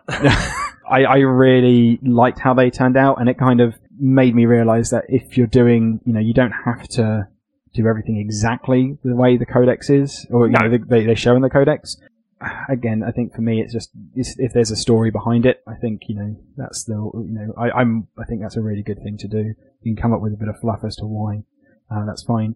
Um, along with that, I also then that was the time when the new Wraith Lord came out. It was in Oh, plastic yes. and it was lovely. Um, and I wanted to do a. So it kind of reminded me of Predator, like the the, scri- Yep. the striking scorpions. They've some- got that vibe. They have that vibe to them, and so what I ended up doing, I wanted to do. Um, I almost did one. I, my ideal was to have a wraith lord for uh, a wraith lord for each of the shrines, and essentially have one of the um, the aspect warriors who has died. They, they they died in their previous aspect, and somehow that's taken over. So each of the shrines almost would have its own wraith lord. Yeah. Um, so I created a striking scorpion wraith lord. Yep. Um, With, uh, I mean, it wasn't great in terms of uh, game terms because it had a shuriken cannon. That wasn't the best gun at the time, but I gave it a shuriken cannon because striking scorpions have shuriken Absolutely. pistols, and I gave it a. Um, it counted as a wraith blade, I think, is what it was called. I can't remember now. Um, but I did it as um, a bit like the claws that predator, like the predator has, with these two giant claws just coming off its wrist. So I nicked a couple of the Um, the swords for the, the wraith blades stuck it over there. A little bit of um, kind of plating over the top just to hide some lines and uh, hide some joins and everything. And now I had a striking scorpion kind of look, um, and to finish it off, um, I converted it up a bit so it was striding forward a little bit more, um, and gave it a whole load of the I don't know what they are the tussles Ta- m- materially dangly tassel. material things. tangly I know bits, the which- ones you mean. Yeah, which no one uses because they just break off everything. Yep. But um, I used to, I used got a whole load of those, stuck those on the back of the head to make it look like the Yes, I remember dreads that. from the uh, Striking Scorpion Exarch. So I remember Um, you were doing this at the same time as I was doing my Eldar Army that happens Yeah. when this release came out because I was a staffer at the same time. Yep. And I did the Dire Avenger yeah. Wraith Lord Oh yes. with a, Okay. si- on, a, on a similar kind of vein yeah. with things that tie it into the aspect. So I had a plume on his helmet because that Nice. seemed ridiculous, and I did a I did a plastic card shimmer shield to go on Yeah. his his left arm, and I think that yeah. He also wasn't good because he didn't have a bright lance. Yeah. that was the dun- or star cannon. Or Star either, Cannons. either or. yeah. Um, he had a shuriken cannon. yeah. Um, but it looked cool. But it so looked that's what cool. counts, right? And that's the thing. I think at certain points, I, I think there. Are, I've kind of realised that you know what, if it looks good, that's for, for me. If something looks good, it's more important than if it plays well. You know. Yeah. Um. And so yeah, I mean that was one of the many. That was one of the many just normal Eldar armies that I did. Craftworld Eldar armies I've done. um. I've done several of them, but I, and up and, and then the new Drukari. Well, the Drukari came out, and I was well, sorry, the Dark Eldar came out as they were back then, and yeah, it, I sold my soul, went over there and joined the, the partying that's in Komora. yeah. Speaking of partying, I'm always going to miss the fact with your with the current Drukari that you don't get to take combat drugs with your Yeah. with your Drukari Archon. Mm. I was thinking because- about that earlier. Oh, those you you're a gambling man, Tim. And uh, that- that, Yeah. guy was on everything. Oh yeah, so my Archon, up until the latest edition, my Archon will be on every cocktail of drugs that you could take, that he could take. He still is in my head canon. Yeah, He's- definitely. They, they still are. Uh, so certainly the, the the one that that I currently got painted. Yeah, he still is, and he is um, always going to be just up for. If he could, he'd be dip, you know taking as much as he could. And whenever I go into combat in back in third edition, he'd have me rolling three d six for his combat drugs, and undoubtedly would just OD just just as he's about to strike the killing blow. Yeah, I've seen him die at least once from his own drugs. Yeah, At least. So, as we are dredging back into the annals of history, um, I'm going to dredge up the Necron army that I did. Oh god, this was before I was a staff member, maybe even way back. This is a long time back. Yeah. So I like Necrons. I think Necrons are cool. current Necrons. We'll get back to that in a sec. Okay. I don't like metallic Necrons necessarily. And by metallic, I mean there are some interesting things you can do, and some of them look amazing. I don't just like metal or bolt gun dry brush. Spray well, wash black. dry brush. Yeah, I mean you can do that if that's your thing. That's fine. I it's not. I, I don't particularly like it. That- Yep. I like a little bit of little bit of variance from from from that. I went out of the way to think. Well, what's different from being metal plated? Necrons. I was like, I could do them with like gold, but that's still just a metallic. I was like, now let's go with some ceramic looking armor plates. So let's pick white Yep. because that makes sense. Yep. Um, so I did them with white ceramic plating Mm. and all the underparts, so like the connecting parts. Yeah. I thought, what would s- offset them really nicely? Black. Yep. Black sets off white really nicely. yeah, So I, I had this torturous task of painting them white and black. white and black. I remember that it was th- it was Space Wolf grey Okay. with a then white over the top in a, as a layer. So the Space Nice. Wolf was obviously like the shading. Or Yeah, whatever, yeah, but, yeah. You know, over a black primer, it takes how many coats of Space Wolf and then how many coats of white? Uh, It was a mistake. It looked cool because Yeah. Um, they had these glossy white armor panels and everything. It just drove me bonkers. yeah, I think we've all at some point tried to dally with a black and white army. Once, not again. Never again. I'm a bigger fan of the older Necron fluff now that you ask. Their new stuff's cool. I don't think it's bad. Um, I like that it does give them a bit more character, and Mhm. people obviously like that. And a lot of 40k is about the character. Yeah. I just really enjoyed them as the emotionless death machine that has been woken up and now will not stop And slave slaves to the Catan. slaves to the Catan, they were their pawns and they were terrifying in the Terminator kind of way Mhm. where it will relentlessly come for you and there's nothing you can do to stop it. Obviously, they don't have that so much now, but they do have a richer backstory with the story that they were, you know, basically tricked into a bargain where they are now, they were a a race that's now inhabiting the machine bodies, and basically the poor people ended up as the Necron warriors, and Yeah. the, the richer ones end up with the better, better bodysuit. Yeah, uh, better circuitry, better UIs. I don't know. I don't know, but I, I really do prefer their old their old fluff. I did what I always like to do and go with painting the models that I like. Makes um, sense. So warriors were always good. I liked the real Necron Necron stuff. So warriors, immortals, destroyers. Mhm. Um, I did not want to paint the what were they back in the Pariahs? day pariahs because they were humanoids. Um, I can't even kind remember of, their backstory. So the pariahs Like, they annoyed were me. humans, uh, I believe. So they the the pariahs were, um, I think, human pariahs. Literally, they were untouchables. Warp nulls, yeah. yeah. warp nulls. That the Necrons are captured and then reprogrammed somehow. I would essentially made them into pariah, transferred their essence into Okay. a living. I think I'm not sure if they were. I don't think they were actually Necrons either, were they? I believe rules wise, I don't Rules wise, they were not Necrons. no, so they yeah they didn't get that back up, so they were just kind of augmented people, I guess. I don't know. Yeah, and I mean, rules wise, I liked playing with the Necrons until you phased out. So this was the old Mhm. rule for anyone who didn't play back then, where if you were reduced to 25% model count wise of the models in your army, uh, your army immediately teleported off the battlefield and you lost. Yeah, good times. Now I'm going to struggle to remember if that was before or after you got the chance to bring them back with. Um, I think it was after. okay, so I mean you, you got the chance to resurrect them beforehand. Yeah, Um, I really didn't like that rule because sometimes the game would be on a knife edge and your army would just leave. yeah. I think or- it was a tie over back to the original second edition um, Necrons when they were there, and then they had like one set of models, and they were not good. Uh, well, two sets if you include the Scarabs. Um, and that's kind of the rules that they had back then because they were quite powerful, and to offset Yeah. that, they took it down. But yeah, I don't think they need that rule anymore, and we, I don't think they have that rule now, do they? No, they don't have that rule anymore, Thank which the is, Lord. which is which is great. I'm glad it's gone. Um, I found the whole army to be really hit and miss. There were some super powerful things in the army, like the resurrection orb was was really really good. The way it Standard for everyone. I you think. just you just had to take it. Um, this was back in the days when you actually bought war gear as well, rather than just um, the way it is now. Like, You you would buy from the war gear inventory, Yeah. go in and pick your stuff. I remember the phylactery driving people bonkers. That was the one that brings your lord back. Um, Oh, yeah, on after it's died. on a yeah, on a either one, two, or Mm. three wounds or something like that. Yeah, so it could go back on up to full wounds, and it was done after the phase where they could try and do something about it. So you would Mhm. just at the end of turn just pop back up again and really yeah. really drive people nuts. I remember that the Lord was people were always scared of the Necron Lord. He wasn't very good, but he had a warp scythe, which yeah, which ignored used to ignore invulnerables. invulnerable saves. It was the only weapon in the game apart from the phase blade of the assassin, Catan face blade. the yeah. yeah. phase blade that did that. Yeah. Um, I just remember people would be like, "Yeah, um, "They're not that Yeah, good," I'm gonna- but he could just inadvertently kill me, so I'm going to steer clear. I'm going to keep my Farseer well away from him. Hmm. Yeah. But I overall did enjoy the army, just I got very frustrated with the phase out, and then the models themselves um, did that thing where they had their spindly little guns that all started to snap and break, and Yeah. the immortals were the they had the two coils in the middle, Yeah. the, two the two rods. Um, but they were either side was a very thin metal strip that then had the metal gun facing on the end, Yeah. and they never stayed together no. ever. Good old metal So- models. I don't miss those. The plastic ones are cool, Yeah. and Do they still have the plastic rods?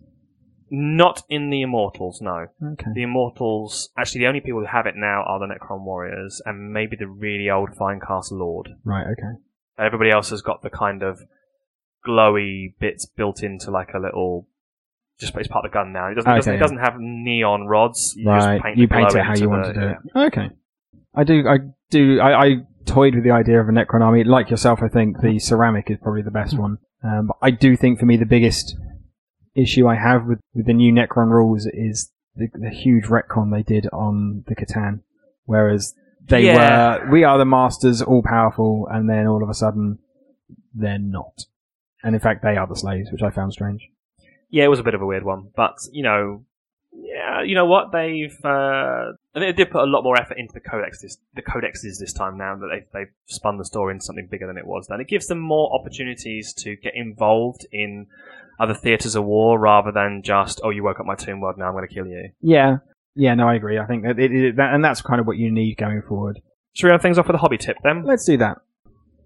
Right, so hobby tip, going back to the basics, I wanted to cover priming. Yes, so I can think this comes from your uh, previous misfortune with the Drukari. I mean, yeah, so priming 101, don't buy Korax White, for the love of God. I tell you what, though, the new. Right, before we get too off track of what I planned to say, Okay. those new primers are really, really good. The Grey Seer and the Wraithbone. The one for the contrast? Yeah, the one for contrast, if you're looking to go with a really bright colour scheme and want to prime in something that's bright, go with those guys. They're really, really good. Good to Forget know. Korax White. Good to know. In fact, they, they, ta- they have tried to correct the formula in Korax White to make it less bad, but uh, I once just don't trust burnt. it. Yeah, once No. burnt, never go back. Oh yeah. So first of all, cover the basics. The basics that everybody knows, and I don't need to tell you, except I regularly forget to do at least one of these when I prime my models. Um, so I need to have like a checklist. I think that I actually stick the checklist on the can, so I can't screw this up because I always do it. Stick it on your paint stick. Nice. Yeah, well, I love a paint stick. Before we get to that, though, step one warm up the can. I have found that you can get away with priming in not perfect conditions by warming up the can.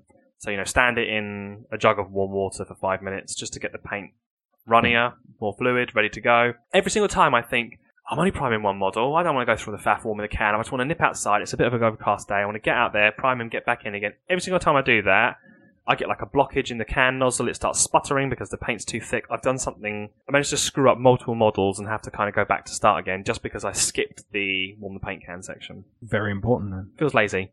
Yes, I agree. Sometimes you just got to be a li- you do want are going to be lazy, but I think as you said, it's an important one just to um, allow for that runniness. I guess the more Yep. ma- make it more fluid and allow it to just to get a more even. It's definitely the Stuff coming evenness. out, It makes a yeah. massive difference with the evenness. Shake the can properly. How would you do that, Rich? So I. What's your technique, Rich? It's not the shake the can up and down like it shows you on the back of the box. Really? How would you do it? I found that actually swirling the can, Mm. um, As if you were making a cocktail. yeah, as if you're making a cocktail, swirl the can. I think you get a better mix. Interesting. I have absolutely no data to back this up. I just think that you get a better mix. You're being very rotty on this, aren't you? I am. Oh, Nice. We'll get onto that one. Good reference, Tim. I do want to come back to talking about results oriented thinking on a future episode. Okay. So, uh, I'll make sure to uh, credit you for that one. Thank you. priming light coats. I'm also guilty of thinking I'm priming one model. I'll just call it done. Following on from, I believe, as you refer to, our Lord Duncan. Yeah, t- do two Thin thin coats? coats? man. Like at minimum two, ideally three layers of, of primer. I don't remember the last time I actually did it three times. It's always two. Duncan says two for a reason. Every time I think I'll just one shot this, it goes horribly wrong, and I continually don't learn from my mistakes, which is the big problem. I think. So I'm. This is one of the things where I, I never do. I'm very bad for this. I am. okay, go for it. Yeah, Um, j- just What do you do? No, no, I, I do one. I do one you just do coat. shotgun. I, I just kind of just just spray the thing until it's all covered, and then I kind of just deal with it. And I think that's just because I am I'm s- either I'm, I'm just so excited to get painting. I just want to get it done Yeah. as quickly as possible. Um, and and I think that's it. I know I need to be. I have I have started doing better in thinner coats. It is, it's a discipline thing. It's It a is. time discipline thing, and I think that I always think, oh, it's going to save me time to just do this, and it costs me in the long run. Yeah. Um, I just kind of need to remind myself of that before I prime next time. Invert the can afterwards to clean it. So, if I'm remembering rightly, can of paint is 90% paint, 10% compressed propellant, I'm going to Which- take your word which on is that. a gas that's compressed into a liquid. It floats on the top of the can, and there's actually a, ch- a tube that goes down inside the can right to the bottom where the paint gets sucked up. So the liquid expands at the top of the can into a gas, pushes the paint downwards, goes up the tube and out the nozzle. That's science, kids. Yes. I'm lazy, and you're supposed to turn your can upside down and spray it for like a second so that propellant comes out through the mix because the propellant then goes to the, the entrance to the tube, flushes out all the paint that's in the nozzle, stops it from drying and clogging the nozzle. I never do it. I keep going back to my paint cans, and the first spray is like, and it just spits everywhere, and this chunk of paint comes flying out. Uh, at least once I got it on the model and had to pick it off. Um, I really should remind myself to just quickly turn the can upside down, spray it quickly, and, and clear the nozzle. So we, this is number four, correct? Yes. I'm zero for four Okay. This is good. wo- for for my normal normal spraying. Maybe it doesn't matter then. No, I think it, I think it does. It's just I'm just lazy and, and and just impatient. I can edit out your admission if you wish to. No, no, I'm good. Okay, I'll stick with go that. it. And the last one, um, spray in sensible conditions. So Um, not out in the rain. not in the rain, not in the damp or high humidity, whether it's hot or cold, and not when it's pissing freezing. Why not, Rich? Uh, it interferes with the paint's adherence to the model. It makes it granular sometimes. I think, from a science point of view, there's extra moisture in the air, so the paint interacts with the, mo- the water droplets in the air before it hits the model, creating a less smooth mix and sometimes a bit of texture, especially in the GW color primers. Love them, spray them in the wet, and they will wreck your model. Good job. I'm not using those at the moment. Fair enough, yep. Right, so once we got all those basics out of the way, which I always forget to do, um, you mentioned it earlier, paint stick. Yeah. I am a massive fan of using the paint stick. As Dave mocked me in the past, my paint stick is now more double sided sticky tape than it is actual piece of wood. It's a sign of a good paint stick, isn't It it? is, and I used to be one of the people who sprayed in the box lid. I still do. Wow, you're you're you're you're really ruining my theories here, Tim. on- no, this on- is this is just uh, this is just showing that there are some people who still need to learn the basics. okay. and I, that's why I'm here. It it just makes getting under the model a nightmare. Like the box method, I've used it loads of times before. It's great for coating the sides and top of the model, but getting underneath, you've got to lay your model down, spray it, and then not flip your model over because the paint's still wet on the front. Which I've done that as well. I've gotten Yeah. lazy before, but I'll just flip the model over. It won't. have- It won't. It won't ruin it 'cause it's just a gun tip. Gun tip sticks to the cardboard. Yep. pain in the ass. With the stick, you can hold it up in the air and get a good spray from underneath to cover those angles, and it just takes it. I think it actually speeds up the priming process. It takes you a minute to apply the double-sided sticky tape to the stick and put the models on it, um, but they're secure, so you won't accidentally blast them off, which happens with the box sometimes, and uh, you can really get underneath them a lot better. So I do something. I, I'm I, I I- I'm hybrid, I guess. Okay, I take my box lid, uh, to which I apply two or three rows of double-sided sticky tape, and then Okay. I'll then stick my models in rows across that. So I then end up with like two or row, two or three rows of, of them, and do it that way. The issue with that is you don't. Whilst you can get the angles for some of it, you can't get all of them. Um, so you do end. I do end up having to kind of hold it all at weird angles. I do need to get a paint stick. I, I, this is one of the things I, tr- I I know I really need to do. Um, I just haven't got round to doing it yet. I think the paint stick is super important if you're using contrast paints because that primer has to cover up 100% of the model to have the, the effect work properly. Mhm. You can't just be like, oh, just block in a bit of dark color down there, Yeah. like you can do with a with a black with black primer. I still haven't used the contrasts. Oh, you should have a go one next time. Um, I I've, mean- I've got a couple of them. They're worth having a faff around with, though. They're pretty cool. Don't crowd the models, which I think comes back to the access point overall. It kind of falls with the, with the paint stick. I, I've been in the past guilty of putting too many models too close together to be efficient with the sticky tape and the spraying time. Um, And it's the not spray. because it's not because you end up with um, patchiness on sides of the models because the paint just can't get to them nicely. Yep, I've done that before. Sub-assemblies. Dave's talked about this before. Uh, sub-assembly priming. Um, he did it with his Black Templars because of the, the difference between white and black. Yep. Uh, I'm working on some AdMech bits and bobs at the moment that I'm, well, I'm planning to. I've started doing some building work on them. Uh, I'm going to spray them in two halves because I want their legs to be completely metallic. So I'm just going to spray them with the bolt gun and then do the top halves different color. Nice. So I think I'm going to make the most of sub-assemblies. Really good if you want to use different, really different colors that you don't want to try and layer over the top of each other. I've only done it once, and it's only so. This was with the Noise Marine. I've done the main torso. Uh, I've got all that stuck together, and then I've got the arms completely separate.